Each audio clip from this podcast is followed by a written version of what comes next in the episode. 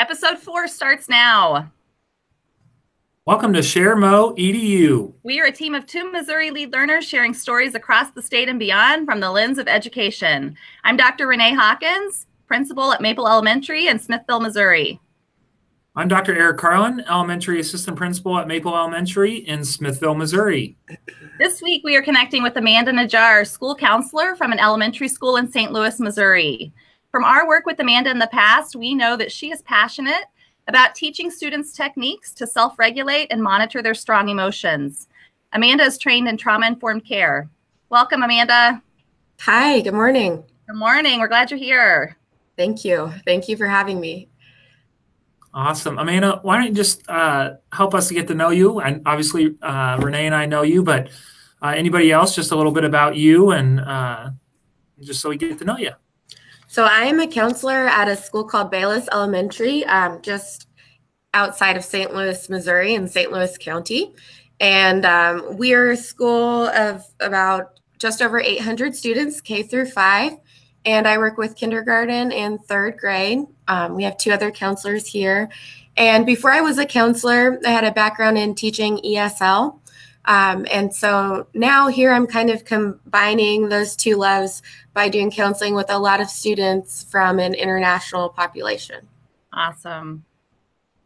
Eight over 800 students. We were both yes. thinking how amazing that is. um, Amanda, if you were to create a hashtag that defines your passions about education, what would your hashtag be and why? Well, I'm kind of new to the hashtags, but um, something that combines probably multiculturalism and counseling. I think it's really interesting to learn um, different counseling techniques that work with different groups um, because it's really not all the same. And I think that's something that I'm learning more. This is my second year counseling that I'm learning more um, with just more time out of school because really what we're taught in terms of uh, just best practices and strategies in school um, and master's programs for counseling is kind of geared towards Caucasian Americans who are not immigrants. Um, and so I think this past year, especially, I've just been learning a lot about different techniques and different strategies to work with different groups.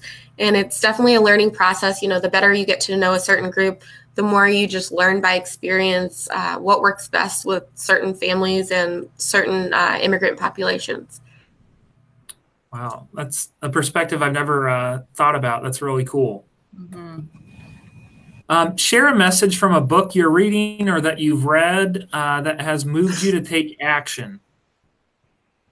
Um, I recently read a book called Writing Ourselves Whole and I can't remember the author, but it was about using writing um, to help survivors of sexual abuse move past their abuse. And I think it's applicable to a lot of different types of abuse and different types of trauma, um, and really to working with kids. A lot of the women in the story were adults, uh, but I think that I've taken a lot from that to working with students that have just had a lot of trauma in their life or have had a lot of grief or who have lost a loved one. And there's a lot of writing exercises in there that I think are really helpful. And sometimes, depending on somebody's personality with counseling, just trying to encourage a student to open up verbally in the beginning can be really difficult for them, for anybody, even for an adult. And sometimes for children, it's just hard for them to articulate what they're feeling or what they experience. And it can feel feel more vulnerable to say it sometimes. So having that toolbox of writing exercises to use and, and to offer students has been really helpful.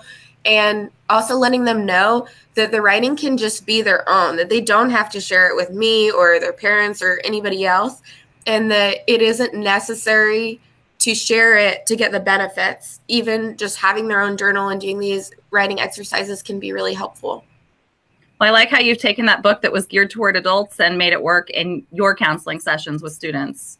Yeah, a lot of things just with little little tweaks you can adapt to children. Mm-hmm. Um, reflect on these statements, Amanda. Right now, one thing that is going well for me is, and I want to grow by. Um, one thing that is going well for me is collaboration this year. Um, I have two other counselors in our building and two school psychologists in our building. And so, you know, in the past, kind of my team was just with administration. And so this year it's kind of expanded, and it's nice to have experienced counselors that have worked with this age group for a long period of time and with these demographics for a long period of time um, that know our families really well and just know our students and our, our culture really well just to bounce ideas off of um, and to have in in different meetings. We, we do pbis here and we have our tier one tier two and tier three meetings. And so who's on those um, different committees kind of changes um, for tier one to tier two to tier three but each group is really an incredible group and it's uh, multidisciplinary. So it's really great to just hear uh, somebody else's perspective or have them bring an idea to the table that I might not have thought of. And then something that I would like to work on is as I begin to work with older students, I guess just learning new strategies um, since I have been with little ones for a, a, while now.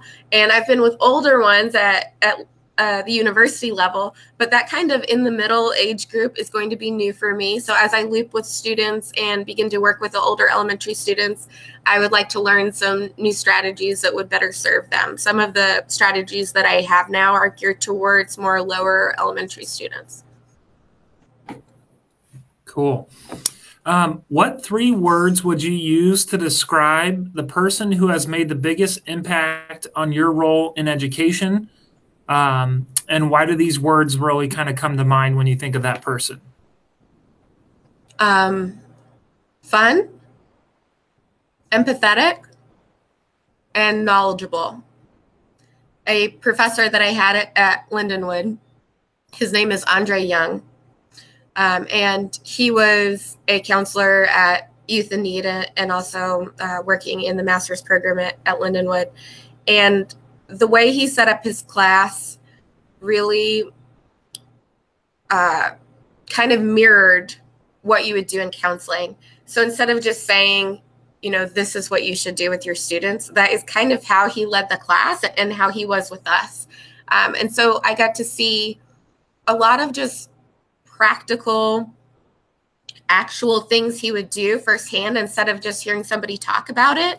And uh, that was really beneficial for me and his classes were always a lot of fun and you got to feel kind of what it would feel like to be a student in his office at youth in need and how he would interact with them. And so um, i really tried to take some of the things from his class and bring it into my counseling office. That's a great message. I think teachers focus on that too trying to bring authenticity to their classroom and make it real for students Yes. So nice that it's at the university level too. Okay, what has been a game changing moment for you in education, Amanda?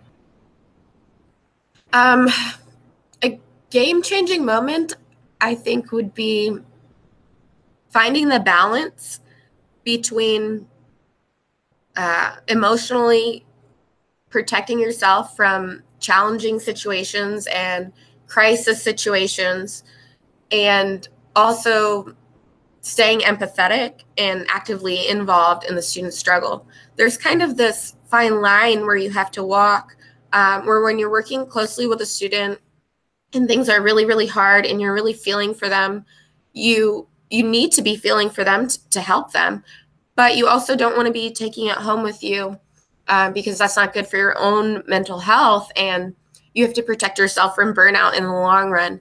So I think it's really kind of a, a fine line that you have to walk between those two.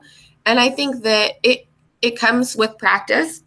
Mm-hmm. And that a lot of counselors and social workers I know who have been doing this for a long time and who are not burnt out have given me really great advice and tips on self care and kind of how to walk that line and, and have that balance. Mm. Well, that kind of leads into our next question. Yeah. So if your cup is not full, you cannot fill the cup of others. I love that. I love that. coffee on hand. So how what's what's one way or, or a couple ways how do you actually go about then promoting that self-care or what what is some of those tips from the veterans who you know, are are still uh, going at it and and haven't burnt out?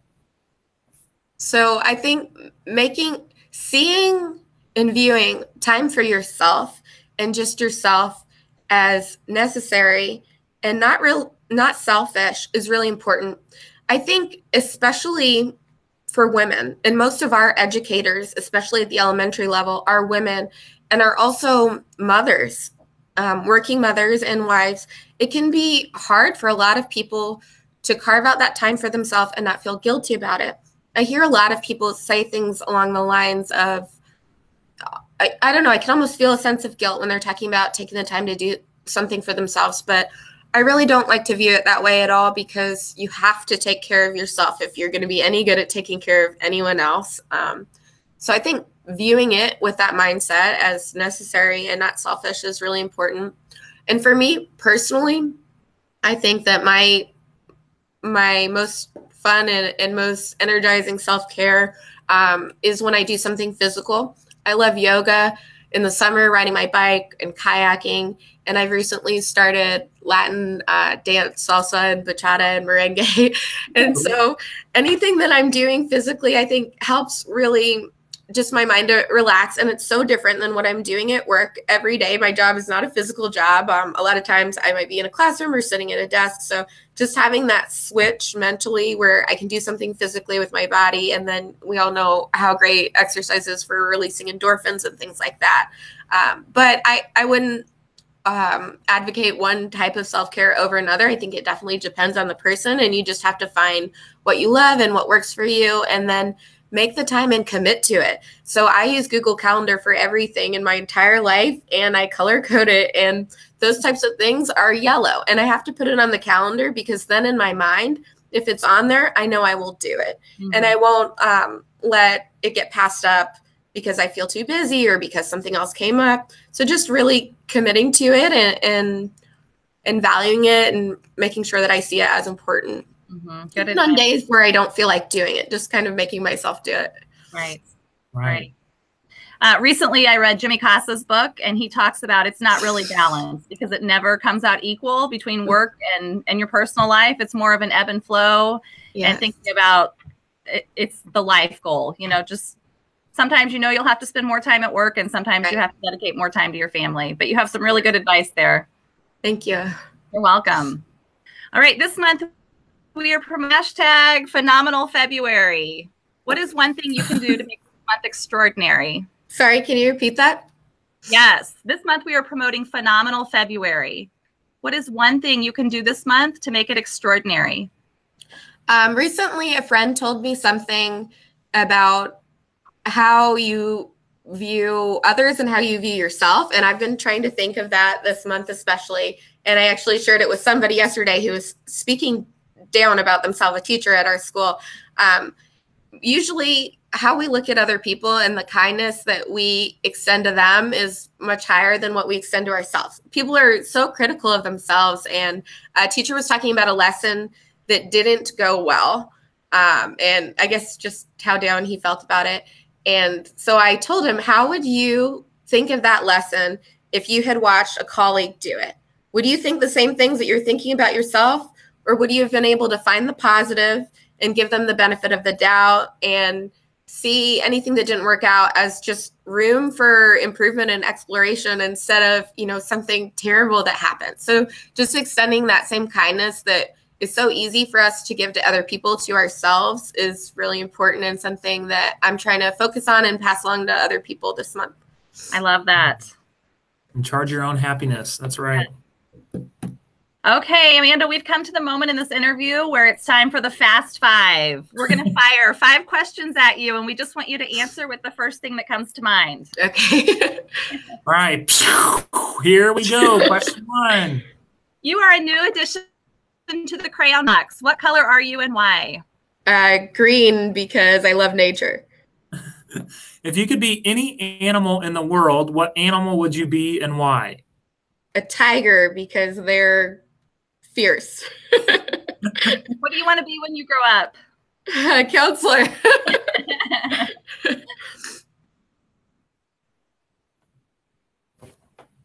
um, sorry, did you, I didn't hear your answer to that one.